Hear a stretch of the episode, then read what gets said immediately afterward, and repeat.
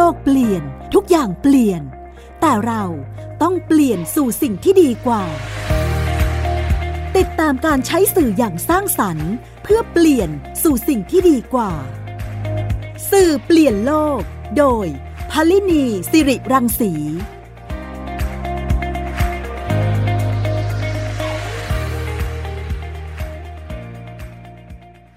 สวัสดีค่ะคุณฟังคะขอต้อนรับเข้าสู่รายการสื่อเปลี่ยนโลกค่ะ สื่อเปลี่ยนโลกจะมาพบกับคุณฟังเป็นประจำนะคะ เราพูดคุยกันถึงเรื่องของสื่อที่สร้างสารรค์นำไปสู่การเปลี่ยนแปลงสู่สิ่งที่ดีกว่าค่ะ ในวันนี้นะคะเราจะไปพูดคุยกันในเรื่องของความรุนแรงที่เกิดขึ้นในสื่อนะคะ มีนักวิชาการที่ได้พยายามจะช่วยกันสร้างนวัตกรรม ต่างๆ เพื่อที่จะลดเรื่องของความรุนแรงที่เกิดขึ้นในสื่อประเภทต่างๆนะคะ โดยที่ได้ทดลองทำเหมือนกับคล้ายๆเป็นมีเดียแลบนะคะ เป็นโครงการใหญ่ที่ได้รับการสนับสนุนจากกองทุนพัฒนาสื่อปลอดภัยและสร้างสรรค์นะคะวันนี้เราจะไป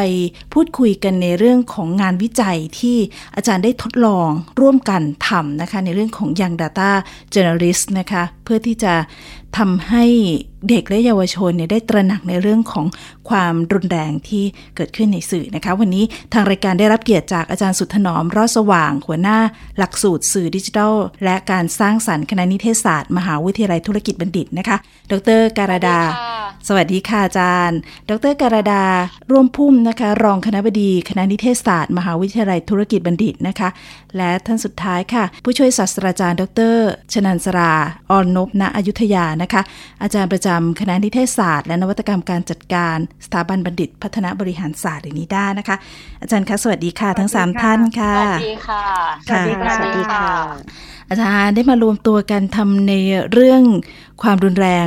ของสื่ออาจารย์ทั้งสามท่านเนี่ยเห็นความสำคัญในเรื่องนี้ยังไงบ้างคะถึงได้มารวมตัวกันทำมีเดียแลบนี้ค่ะ ค่ะ ก็คือจริงๆ แล้วโครงการนี้จะอยู่ภายใต้โครงการใหญ่ที่ทำร่วมกันสิบมหาวิทยาลัยนะคะ แล้วก็เราเราเห็นตรงกันนะคะ ว่าตอนนี้ในเรื่องเกี่ยวกับของความรุนแรงในสื่อเนี่ยมันมีเยอะโดยเฉพาะกับเด็กและเยาวชนนะคะ แล้วก็เราจะดูว่าแล้วเราจะทำยังไงให้เด็กเนี่ยสามารถรู้เท่าทันความรุนแรงนะคะ แล้วก็ตระหนักในเรื่องนี้ แล้วก็สามารถที่จะเป็น change agent นะคะ ในการที่จะลดความรุนแรงในโรงเรียน หรือว่าความรุนแรงที่เกิดรอบๆตัวเขาได้นะคะ ทีนี้ในส่วนของของคณะนิเทศศาสตร์ มหาวิทยาลัยธุรกิจบัณฑิตนะคะ เราสามคนก็สนใจในเรื่องเดียวกันนะคะ โดยมองว่า ในเรื่องของ data journalism มาค่ะ มันเป็นเรื่องใหม่ที่มันน่าจะเอามาใช้ตอบโจทย์ในการแก้ปัญหาในการผลิตสื่อในปัจจุบันนะคะ เพราะว่ามีเรื่องของ Data มันเป็นเรื่องที่กำลังอินเทรนอยู่ในตอนนี้นะคะ แต่ส่วนใหญ่เรื่องของ Data เนี่ยเขาจะเอาไปใช้ในเชิงธุรกิจกันนะคะ แต่ว่าในต่างประเทศเนี่ยก็มีการเอา Big Data มาใช้ในการทำสื่อ แล้วก็มันทำให้ได้มุมมองที่หลากหลาย แล้วก็ได้ให้เห็นถึงในเรื่องของแบบกระบวนการที่ได้ข้อเท็จจริงอะไรบางอย่างที่มันลดดราม่าในข่าวหรืออะไรอะไรได้นะคะ เราก็เลยคิดเราก็เลยคิดว่าแนวทางนี้น่าจะเอามาจอยกันได้กับในการให้เด็กๆ ได้เรียนรู้เรื่องของความรุนแรงผ่านกระบวนการผลิตสื่อแบบ Data Journalism อะค่ะ โดยหลักคิดหรือคอนเซปต์ของอย่าง Data Journalism เนี่ยค่ะ อาจารย์พอจะเล่าให้ฟังได้ไหมคะว่าแนวคิดมันคืออะไรคะ โดยในเรื่องของกระบวนการผลิตสื่อแบบ Data Journalism มันต้องเริ่มต้นจากเด็กต้องเรียนรู้ในเรื่องของ collect ข้อมูลก่อนใช่ไหมคะแล้วก็พอเด็กเรียนรู้วิธีการเก็บรวบรวมข้อมูลต่างๆ แล้วเด็กสามารถที่จะฟิลเตอร์หรือคัดกรองข้อมูลเป็นนะคะแล้วก็ถ่ายทอดเรื่องราวออกมา ได้ แล้วก็เอามาเล่าเป็น story ได้นะคะ ที่จะเอามาผลิตสื่อเป็นสื่อนวัตกรรมสื่อเพื่อที่จะลดความรุนแรงเวิร์กช็อปของเราอะค่ะ มันจะรวม 2 เรื่องเข้าด้วยกัน คือกระบวนการที่เรียกว่า Data Journalism กับกระบวนการแบบ Design Thinking นะคะ เดี๋ยวอันนี้รบกวนเป็นให้ท่านอาจารย์อ้อนะคะ ช่วยอธิบายเพิ่มเติมแล้วกันนะคะ Data Journalism เนี่ยเป็นแนวคิดที่ เรื่องของการเล่าเรื่องในแบบข่าวที่ใช้ Data เป็นพื้นฐานนะคะ ดังนั้นมันก็จะแตกต่างจากการทำวารสารศาสตร์ที่อาจจะใช้ opinion อะไรเงี้ยค่ะ เราก็เลยคิดว่าไอ้การเล่าเรื่องเรื่องความรุนแรงเนี่ยมันถ้าเผื่อเราเราให้เด็กเขาได้เรียนรู้ถึงการเก็บข้อมูลแล้วก็การวิเคราะห์ข้อมูลด้วยเพราะไม่ใช่ข้อมูลทุกอย่างที่เราจะนำเสนอค่ะ อันนั้นมันก็จะเป็นการทำให้เขาฝึก critical thinking เรื่องของการวิพากษ์ ข้อมูลที่จะนำมาใช้ในการรายงานข่าวหรือรายงานสิ่งที่จะนำเสนอต่อสาธารณะค่ะ อันนี้ก็เป็นเป็นขั้นตอนแรก ส่วนในกระบวนการของเราเนี่ยนอกจากตัว Data Journalism แล้วเนี่ยเรายังผนวกเอากระบวนการเรื่อง Design Thinking เข้ามาด้วย เพราะว่าเราเชื่อว่า ในการผลิตเสือค่ะ เราต้องเอาเอาผู้ฟังเป็นศูนย์กลาง หรือเอาคนที่จะได้รับประโยชน์ หรือได้รับผลกระทบจากงานที่เราสื่อสารไปเป็นศูนย์กลาง ซึ่งดีไซน์ thinking มันก็ช่วยตอบโจทย์ตรงนี้ เพราะว่ามันเป็นลักษณะเป็น human centric ใช่ไหมคะ คราวนี้ก็ในกระบวนการเนี่ยตอนเริ่มต้นเด็กก็จะ ต้องทำความเข้าใจปัญหาเรื่องของความรุนแรงอย่างลึกซึ้งนะคะไม่ว่าจะเป็น Data ที่มาจาก Open Data ต่างๆ สถิติ ก็มีการเก็บเองด้วยนะคะ อันนี้ก็จะทำให้เขาได้ไป explore data บางอย่างที่เกี่ยวข้องในฝั่งเชิงคุณภาพเขาก็มีการคิดคิดว่าเขาจะไปสัมภาษณ์ใครดี เพื่อให้ได้ข้อมูลมาเติมเต็มตรงนี้นะคะหลังจากนั้นเนี่ยพอเขาไปทำความเข้าใจอย่างลึกซึ้ง หรือที่เรียกว่า empathize แล้วเนี่ยนะคะ เขาก็ทำการวิเคราะห์ ข้อมูลที่เขาได้มาผ่านกระบวนการที่เราทำเวิร์กช็อปทั้งหมดสองสาครั้งตรงนี้นะคะ ก่อนที่เขาจะผลิตสื่อ เพื่อให้เขาคัดเลือกแล้วก็มาระบุถึงปัญหาที่แท้จริงที่แบบ เขาอยากที่จะสื่อสารค่ะ อันนี้ก็คือกระบวนการของการ define ที่แบบคิดว่าเอ๊ะปัญหาเนี้ยกลุ่มเป้าหมายของเขาว่าอยากสื่อชิ้นเนี้ยเข้าไปเพื่อตอบโจทย์ คือมันก็จะไม่ใช่แค่ว่าเราทำสื่อเพื่อตอบสนองนี้ตัวเองเนี่ยค่ะ แต่ว่าคนผลิตเนี่ยจะเอาใจเข้าไปใส่คนฟังว่าคนฟังกำลังจะเผชิญปัญหาอะไรอยู่ แล้วเขาก็จะผลิตสื่อและสารออกมา เพื่อตอบสนองความต้องการกับผู้รับสารนั้น มันก็จะทำให้เกิดความ ต้องตรงกันระหว่างความต้องการของคนผลิต และก็ความต้องการของคนฟังค่ะ อันนี้ก็เป็นกระบวนการที่เราดีไซน์ไว้เพื่อให้เกิดสิ่งนี้นะคะ หลังจากนั้นเนี่ยในในเวิร์กช็อปเองเราก็ใส่ เรื่องของทักษะเรื่องของการทำ Data Visualization เข้าไปคือตอนนี้เหมือนกับเขาก็พยายามจะเล่าเรื่องใช่ไหมคะ แต่ว่าพอเขามี Data ในมือเยอะ ๆ แล้วเนี่ย แล้วมันจะเล่าเล่ายังไงให้มันเห็นภาพใช่ไหมคะจึงก็ได้วิทยากรหลายท่านมามาช่วยในการที่จะกลุ่มเด็ก ๆ ตรงนี้ค่ะ แล้วก็มีสิ่งหนึ่งที่เราเราทำในโครงการเนี่ย เรามักจะพบว่า Data Visualization จำเป็นจะต้องใช้ Excel หรือว่าจะต้องแบบ Tableau หรือว่าต้องออกมาเป็นกราฟอะไรอย่างเงี้ยค่ะแต่ว่าเมื่อตอนที่เราทำวิจัยก็เก็บรวบรวมข้อมูลด้วยการสัมภาษณ์ก่อนที่จะออกแบบเวิร์กช็อปอะค่ะ เราบอกเราพบว่าผู้เชี่ยวชาญทางด้าน Data Viz เนี่ยพูดเลยว่าเด็กมัธยมเนี่ยจริง ๆ เขามีความคิดสร้างสรรค์ เราอาจจะไม่ต้องไม่ต้องตีกรอบก็ได้ว่าไอ้ Data Visualization มันจะต้องออกมาในรูปแบบกราฟ อาจจะเป็นลักษณะที่เป็น Data Art หรือการใช้ศิลปะในการที่จะเล่า Data นั้นออกมาให้กับคนในวัยเขา ได้รับรู้ด้วยก็ได้ ขั้นตอนสุดท้ายก็คือการ storytelling หรือว่าการเล่าเรื่อง ซึ่งกระบวนการตรงนี้มันก็เป็นลักษณะของ journalism นะคะซึ่งก็ได้พี่ๆที่มาจากตัวชมรม Thailand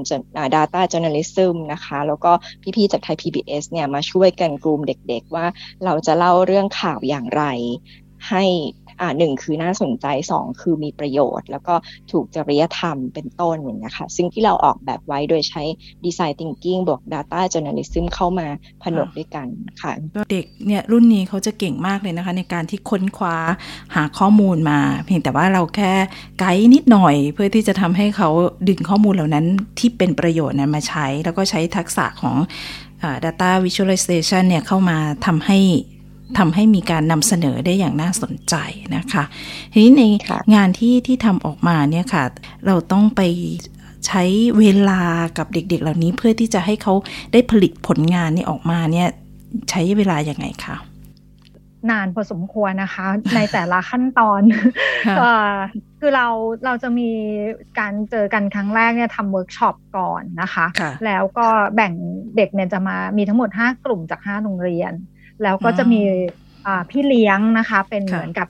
เป็นผู้ช่วยเป็นนวัตกรที่จะมาช่วยเราก็คือเป็นนักศึกษาคณะนิเทศที่เราก็ได้ train มาล่วงหน้าแล้วนะคะ แล้วก็ก็จะมาเรียนรู้ร่วมกันกับน้องด้วย ในแต่ละครั้งที่มีการอบรมเนี่ย ก็หลังจากอบรมเสร็จแล้วเนี่ย เราจะมีกลุ่มไลน์ไลน์ระหว่างไลน์ไลน์ชุดใหญ่ที่อยู่ด้วยกันหมดทุกคนเลย แล้วก็ไลน์ที่เป็นกลุ่มที่พี่เลี้ยงอยู่กับน้องนะคะ ซึ่งเวลา หลังจากที่เรามอบหมายงานไปเนี่ย เราก็จะทิ้งช่วงนะคะ เป็นเดือนบ้างเป็นสัปดาห์บ้างอย่างเงี้ยค่ะ แล้วแล้วพี่ๆก็จะไปอยู่ในกลุ่มเพื่อที่จะไปสังเกตการว่าน้องๆคุยอะไรกัน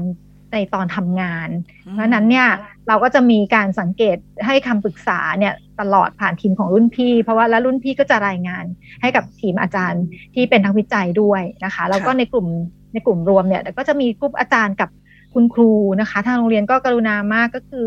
มีคุณครูเนี่ยมาเป็นเหมือนกับช่วยสังเกตการเด็กๆ ในแต่ละกลุ่มของแต่ละโรงเรียนด้วย เพราะฉะนั้นในกระบวนการที่ที่เราใช้เวลาด้วยกันมาหลายเดือนเนี่ยมันจะมีมันจะมีการสังเกตการและการเรียนรู้ภายใต้กระบวนการซึ่งกันและกันตลอดเลยนะคะว่าว่าน้องติดขัดปัญหาอะไรรุ่นพี่ก็จะเข้าไปช่วยดูแล เพราะว่า เด็กๆที่เป็นรุ่นพี่นิเทศศาสตร์เนี่ยเขาก็จะพอจะมีความรู้ในในเรื่องของการผลิตในเรื่องของของกระบวนการด้านโปรดักชันอยู่ส่วนหนึ่งก็จะช่วยช่วยแนะนำน้องๆได้หลายๆ คนก็ไปหาน้องที่โรงเรียนก็มีค่ะ ช่วงว่าง ไปเจอน้องเลย แล้วก็น้องทำงานอะไรอยู่ติดขัดอะไร ก็รุ่นพี่ก็จะช่วยไปดู แล้วก็ในส่วนของนักวิจัยเองทั้งสามคนก็ได้ไปเยี่ยมที่โรงเรียนด้วยเช่นเดียวกันค่ะภายใต้กระบวนการที่ที่เด็กๆ ในระหว่างทางที่ให้เขาได้ ได้เก็บข้อมูลได้ทำงานอะไรต่างๆของเขาเนี่ย ไปสัมภาษณ์หรือไปอะไรก็ตาม เราก็จะติดตามอยู่ทั้งแบบใกล้ชิดและแบบอยู่ห่างๆอย่างห่วงๆค่ะคือโครงการของเรามันระยะเวลาเป็นเป็นหนึ่งปีนะคะ เพราะฉะนั้นในใน phase แรกของเราเนี่ยก็คือเราเป็นช่วง conceptual framework ว่าเราจะทำดีไซน์เวิร์กช็อปยังไง อย่างที่อาจารย์ชนะสลาได้อธิบายไปนะคะ แล้วก็เวิร์กช็อปเนี่ยเราแบ่งเป็นหลายรอบนะคะรอบแรกเนี่ยมันเป็นเวิร์กช็อปที่ให้เด็กได้เข้าใจเรื่องเกี่ยวกับความรุนแรงนะคะ แล้วก็ได้เรียนรู้เครื่องมือที่จะใช้ในการเก็บข้อมูลแบบ Data นะคะ อันนี้หลังจากเวิร์กช็อปอันนี้แล้วเราให้เวลาหนึ่งเดือนในการเก็บข้อมูล จากโจทย์ที่เด็กสนใจว่าเด็กสนใจที่จะสืบค้นข้อมูลเกี่ยวกับความรุนแรงในเรื่องไหนนะคะ แต่ละโรงเรียนเขาก็มีความสนใจแตกต่างกันว่าบางคนเนี่ยสนใจในเรื่องความรุนแรงที่ด้านวาจาด้านบูลลี่ บางคนสนใจเรื่องความรุนแรงที่เออเป็นเรื่องเกี่ยวกับความรุนแรงทางร่างกายที่โรงเรียนอะไรเงี้ยค่ะ ก็แต่ละคนแต่ละกลุ่มเขาก็จะไปหาข้อมูลตรงนั้นมาเวิร์กช็อปถัดมาหลังจากนั้นหนึ่งเดือนเนี่ยเราเป็นการเออสอนเด็กในเรื่องของการเล่าเรื่องนะคะ storytelling ในการทำ visualize แล้วถึงค่อยให้เวลาเด็กในการที่เด็กจะไปผลิต นะคะ ผลิตสื่อแบบ Data Journalism ซึ่งก็จะเป็นแบบที่อาจารย์การดาได้อธิบายไปว่ามีกระบวนการติดตามงานเด็ก แล้วก็ไปเยี่ยมไปช่วยแนะนำตลอด หลังจากนั้นเนี่ยจะเป็นเวิร์กช็อปสุดท้ายที่จะเป็นให้เหมือนเด็กได้ลอง pitching งานนะคะก็โดยมีกรรมการมีทั้งนักวิชาการที่เชี่ยวชาญในเรื่องของ visualization เชี่ยวชาญในเรื่องของ data journalism ทั้งพี่จากไทย PBS อะไรเงี้ยนะคะ มาเป็นกรรมการแล้วก็ comment งานเด็กว่าตรงไหนที่น้องๆควรที่จะไปปรับแก้ น้องๆก็จะเอางานนี้ค่ะ ไปปรับแก้แล้วก็เราก็เอาผลงานนี้ไปเผยแพร่นะคะ อันนี้ก็จะเป็นโปรเซสตลอดหนึ่งปีที่ที่เราทำด้วยกัน ทั้งปีนี้ค่ะ ผลงานน้องๆที่ออกมาเป็นยังไงคะ ค่ะ โครงการนี้เรามีนักศึกเอ่อนักเรียนเข้าร่วมโครงการ 5 โรงเรียนด้วยกันก็คือทำโรงเรียนละหนึ่งเรื่องนะคะ ก็จะมีเป็นหนังสั้นนะคะแล้วก็มีเป็นสารคดีบางบางโรงเรียนก็ทำเป็นสกู๊ปข่าวค่ะ แต่ว่าแต่แต่ละงานเนี่ยก็คือจะอยู่ในระยะเวลาไม่เกิน 5 นาทีค่ะก็เดี๋ยวเราไปทดลองฟังเสียงจากที่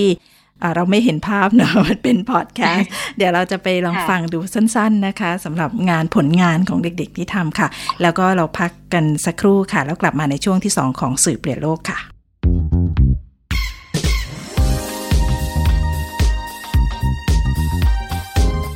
ครูเฟิร์สคือครูที่ยังใช้ความรุนแรงในการลงโทษเด็กรุ่นใหม่ ครูแนน คือครูที่มีแนวคิดในการลงโทษเด็กๆรุ่นใหม่ เด็กคนนี้เขาภูมิใจกับทรงผมตัวเอง โดยไม่รู้ว่าตัวเองกำลังจะโดนอะไร กระโดดตบนั่นเอง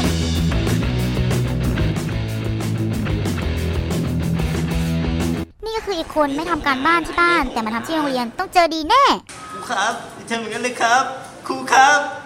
เด็กคนนี้มาสายครูใจดีเลยให้ออกกำลังกาย เด็กคนนี้ต้องมีร่างกายที่แข็งแรงแน่ๆเลยว้าวครูเฟิร์สคือครูที่ยังใช้ความรุนแรงในการลงโทษเด็กรุ่นใหม่ ทั้งกินข้าวและทำงานอย่างนี้เนี่ย จะจบกันไหมเนี่ย นี่ก็อีกคน การบ้านก็ต้องทำที่บ้านสิ ไม่ได้มาทำที่โรงเรียนน่ะ เดี๋ยวครูก็ว่าหรอก เด็กๆจะรอดกันไหมนะ แต่งหน้ากันใหญ่เลย คุณครูจะว่าหรือเปล่านะครูมาครูมาเก็บให้ไวเลย ไม่ชอบครูเฟิร์สเลย สั่งงานก็เยอะ ตีก็ข้อจะเจ็บเลย พักก่อนจ้ะพักก่อนนะจ๊ะสอนก็ไม่รู้เรื่องยังจะมาเยอะอี ใด ๆ ก็คือลำไยเด้อหยุดใจหยุดใจหยุดจ้ะเออคุณแนนคุณแนนทำยังไงอะทำไมเด็กดีขึ้นอะทั้งๆที่คุณแนนไม่ไม่ได้ใช้ความรุนแรงในการลงโทษเด็กเลยอะเด็กก็เปรียบเสมือนต้นไม้อะครูเฟิร์สต้นไม้แต่ละต้นเนี่ยเกิดมาในสภาพแวดล้อมที่ต่างกัน บางต้นเกิดมาด้วยเราต้องรดน้ำเอาใจใส่ทุกวัน แต่บางต้นเจริญเติบโตงอกงาม โดยที่ไม่ต้องการน้ำแต่เด็กกับต้นไม้มีอะไรที่เหมือนกันรู้ไหมคะ อะไรเหรอ ก็ความรักความเอาใจใส่ไงคะ ต้นไม้ทุกต้นล้วนต้องการความใส่ใจความดูแล เราก็เปรียบเสมือนชาวสวน ที่ต้องการดูแลต้นกล้าให้เจริญเติบโต เป็นต้นไม้ใหญ่ที่มีประโยชน์แก่อนาคต จากข้อมูลที่เราได้มานะคะ ผลสำรวจปรากฏว่าเด็กเนี่ยต้องการการลงโทษด้วยการทำความสะอาดคิดเป็นร้อยละ 57.8%ค่ะ ส่วนเด็กที่ต้องการลงโทษด้วยการตักเตือนนะคะ 27.7%ค่ะ และออกกำลังกายโดยการลุกนั่งหรือวิ่งนะคะ คิดเป็นเปอร์เซ็นต์13%ค่ะ ข้อมูลเหล่านี้นะคะ ได้มาจากคุณครูและนักเรียนของเราค่ะทำให้เห็นว่าการตีไม่จำเป็นเสมอไปนะคะ เราควรเลือกทางที่ดีที่สุดเพื่อลดความรุนแรงที่มีผลกระทบต่อนักเรียนและคุณครูค่ะ แล้วคุณคิดว่าการลงโทษแบบไหนคะ ที่เหมาะสมมากที่สุดค่ะ คุณกำลังฟังรายการ สื่อเปลี่ยนโลกไทย PBS Podcast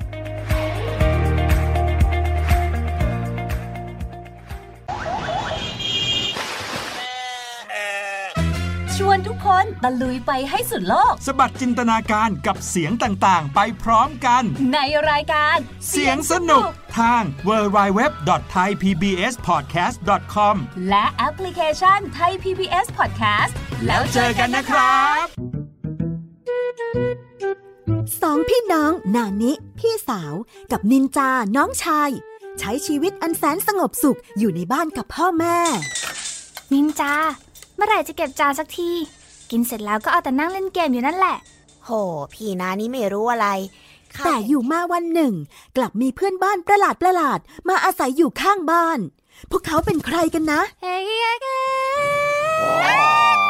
ไม่ได้นะ เอาออกมาใหม่เลยนานี้ ตามไก่ตัวหนึ่ง เสือตัวหนึ่ง แล้วก็กอริลลาตัวหนึ่งหรอ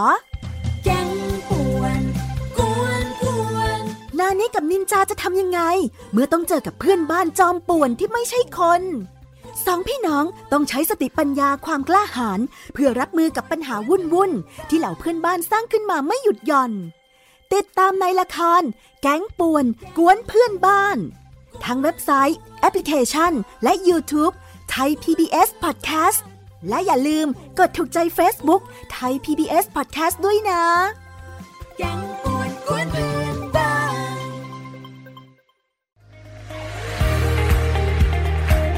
คุณกำลังฟังรายการ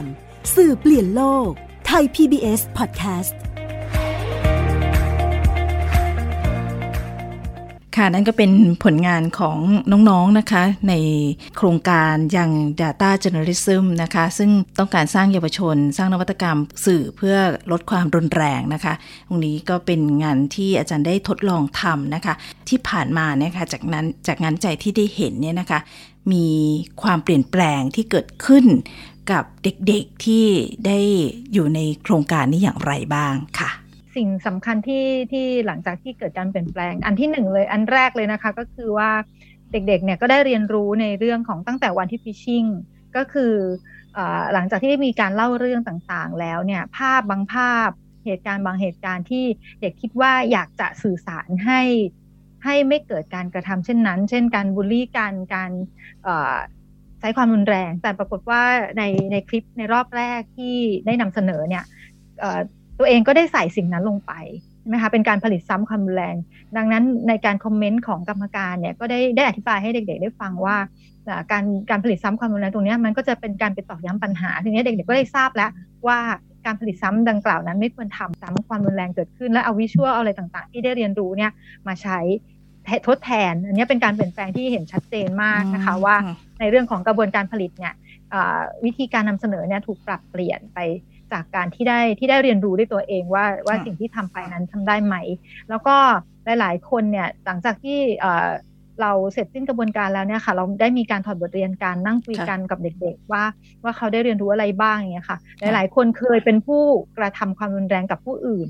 อืมค่ะอืม พอได้เข้ากระบวนการนี้แล้วก็ได้ไปรับฟังได้ระหว่างตัวเองไปเก็บข้อมูลต่าง ๆ เนี้ยค่ะ ก็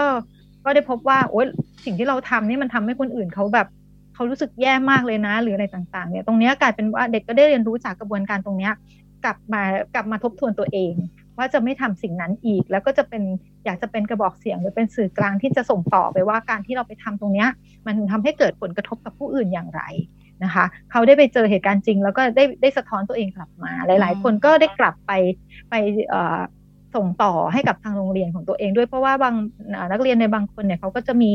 มีส่วนของกิจกรรมที่เขาจะไปทำต่อเนื่องของเขากันนะคะก็เป็นเป็นเด็กที่เป็นสภาด้วยเป็นอะไรด้วย ก็จะไปไปส่งต่อความรู้ตรงนี้ให้กับเพื่อนๆในโรงเรียนด้วยนะคะค่ะ ตอนนั้นที่ทำมีโจทย์ให้ไหมคะว่าเขาจะต้องทำเรื่องอะไรอะไรเงี้ยค่ะอาจารย์ มีความรุนแรงเป็นเป็นแกนในรุ่นในโรงเรียนที่บ้านหรือว่าใน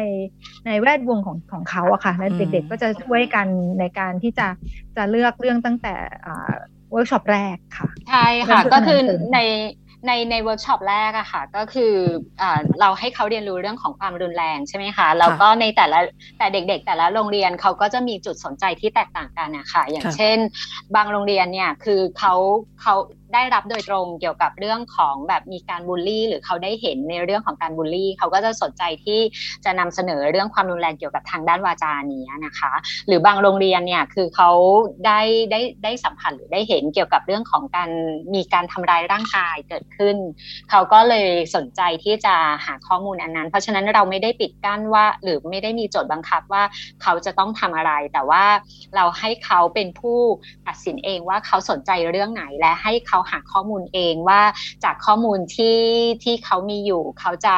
หาข้อมูลได้ด้วยวิธีการไหนบ้างนะคะ เพราะฉะนั้นบางโรงเรียนเนี่ยเขาทำเซอร์เวยเองด้วย คือนอกจากที่เขาหาข้อมูลจากทางสถิติหรือ Open Data ที่เขาได้แล้วเนี่ยค่ะ บางโรงเรียนเขาก็ทำเซอร์เวยเองเซอร์เวยถามเพื่อนๆ แล้วก็พี่ๆ น้องๆ ในโรงเรียนเกี่ยวกับประเด็นที่เขาทำแล้วก็ผลที่เขาเซอร์เวยเนี่ยค่ะ เขาก็เอามาสรุปแล้วก็เอามาเป็นส่วนหนึ่งของ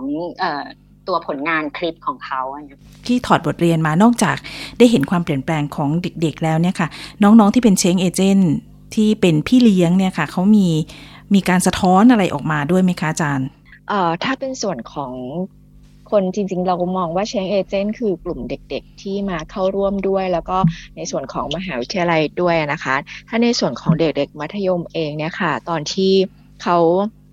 แลกเปลี่ยนกันตอนที่ทำเขาทำโปรไทป์เสร็จแล้ว ได้ฟังกรรมการเสร็จแล้ว ได้ลองกลับไปแก้อะไรต่างๆ เรียบร้อยแล้วเนี่ยเขาก็พบว่าไอ้กระบวนการคือเด็กบางส่วนของกลุ่มเนี่ยเขาก็จะเป็นกลุ่มที่เคยทำโปรดักชันมาก่อน คือเคยทำสื่ออะไรเดี๋ยวนี้เด็กก็สามารถทำสื่อเองได้โดยง่ายดายนะคะเขาก็บอกว่าคือวิธีการทำสื่อในแบบนี้มันทำให้เขามองมุมมองมุมการทำสื่อที่เปลี่ยนแปลงไป เช่น เรื่องของ pre-production เนี่ย เขาได้ได้ ความเข้าใจปัญหาที่เขาสนใจเนี่ยด้วย Data หรือถ้าถ้าเราจะพูดให้มันเก๋ๆขึ้นมันก็คือ empathizing with data อะไรเงี้ยนะคะ คือเป็นกระบวนการทำความเข้าใจปัญหาด้วยข้อมูล ที่ปกติแล้วเราอาจจะเพียงแค่ไปสัมภาษณ์ผู้ที่เกี่ยวข้องในข่าวคนสองคน แต่ว่า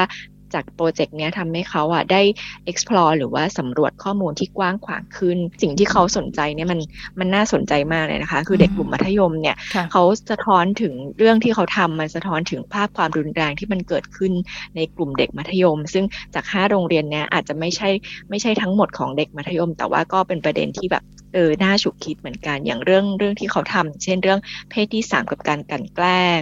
เรื่องของการถูกบูลลี่ทางคำพูดนะคะซึ่งเป็นคำรุนแรงทางวาจาในสังคม แล้วก็เกิดภาวะซึมเศร้าขึ้นมาเป็นปัญหาที่เขาเจอจริง ๆ ในในสังคมของเขาค่ะหรือว่าเรื่องของ การใช้ความรุนแรงที่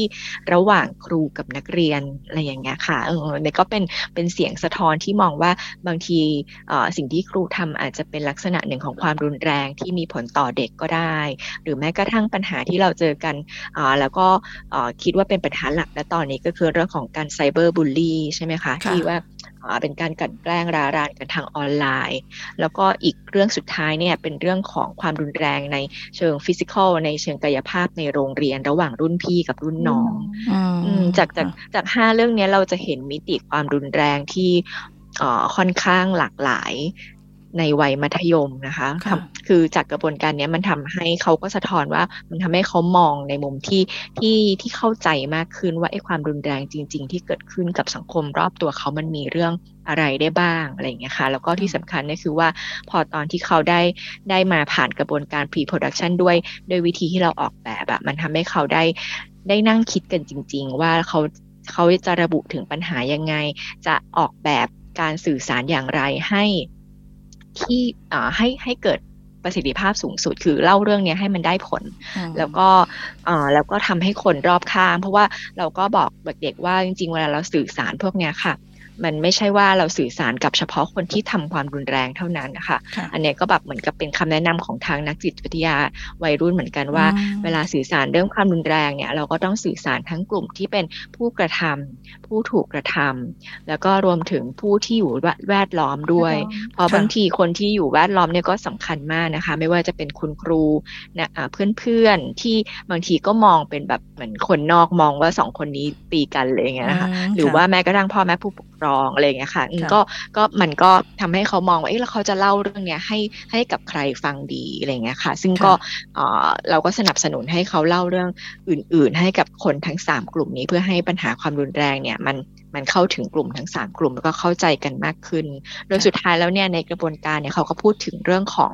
อ่าว่าเขาหนึ่งคืออย่างที่อาจารย์กระดาว่าคือเขาตระหนัก ตระหนักถึงเรื่องของความรุนแรงกับผลกระทบ และที่สำคัญคือเขารู้เท่าทันมันมากขึ้น ว่าหนึ่งคือเขาจะเขาจะไม่ทำและไอสิ่งที่เขาเคยทำไปมันคือความรุนแรงประเภทหนึ่งแล้วเขาก็ตั้งใจที่จะไม่ไม่ทำกับคนอื่น แล้วก็มีมีแรงบันดาลใจที่จะแบบเหมือนสื่อสารเรื่องนี้ออกไปอะไรเงี้ยค่ะมันก็เป็น motivation อย่างหนึ่งที่ทำให้เขาอยากจะสื่อสารเรื่องนี้เพื่อบอกกับคนอีก หลาย ๆ กลุ่มที่เล่าไปเมื่อสักครู่อะค่ะค่ะ แล้วก็จริง ๆ แล้วอะค่ะ ก็คือผลที่เกิดขึ้นกับตัวน้องๆ มัธยม 5 โรงเรียนเนี่ย ก็เป็นผลที่เกิดขึ้นกับพวกพี่ ๆ ที่เป็นพี่เลี้ยงด้วยเช่นเดียวกัน เพราะว่าเขาเหมือนกับเรียนรู้ไปด้วยกันแล้วก็ช่วยกันทำอะค่ะ เพียงแต่ว่าพี่ๆ จากนิเทศศาสตร์ธุรกิจบัณฑิตเนี่ยคือมีพื้นฐานในเรื่องของการผลิตสื่อ เพราะว่าเราอยู่ในหลักสูตรสื่อดิจิทัลและการสร้างสรรค์ ก็พี่ๆ ก็จะมาช่วยน้องๆ เติมเต็มในเรื่องของเทคนิคในการที่จะถ่ายทำหรือตัดต่อ นะคะ แต่ในเรื่องของกระบวนการที่ได้ตระหนักและเรียนรู้เกี่ยวกับเรื่องความรุนแรง แล้วก็เรียนรู้ในเรื่องของการผลิตสื่อแบบ Data Journalism เนี่ยก็คือได้ผลแบบเดียวกันทางพี่เลี้ยงแล้วก็ตัวน้องค่ะ ค่ะ นี่ก็เป็นงานที่อาจารย์ทั้ง 3 ท่านได้ทำมาในช่วงหนึ่งปีนะคะ เป็นเหมือนมีเดียแลบที่สร้างนวัตกรรมสื่อเพื่อลดความรุนแรงทำให้เด็กเนี่ยได้มีความรู้ในเรื่องของการค้นคว้าหาข้อมูล แล้วก็ผลิตสื่อออกมานะคะ ซึ่งอันนี้ก็ทำให้เห็นความความเปลี่ยนแปลงที่เกิดขึ้นอย่างชัดเจนนะคะ ขอบพระคุณอาจารย์ทั้ง 3 ท่านค่ะ ที่มาพูดคุยในรายการสื่อเปลี่ยนโลกวันนี้นะคะ อาจารย์สุดถนอมรอดสว่างค่ะ หัวหน้าหลักสูตร สื่อดิจิทัลและการสร้างสรรค์คณะนิเทศศาสตร์ มหาวิทยาลัยธุรกิจบัณฑิตขอบพระคุณอาจารย์นะคะ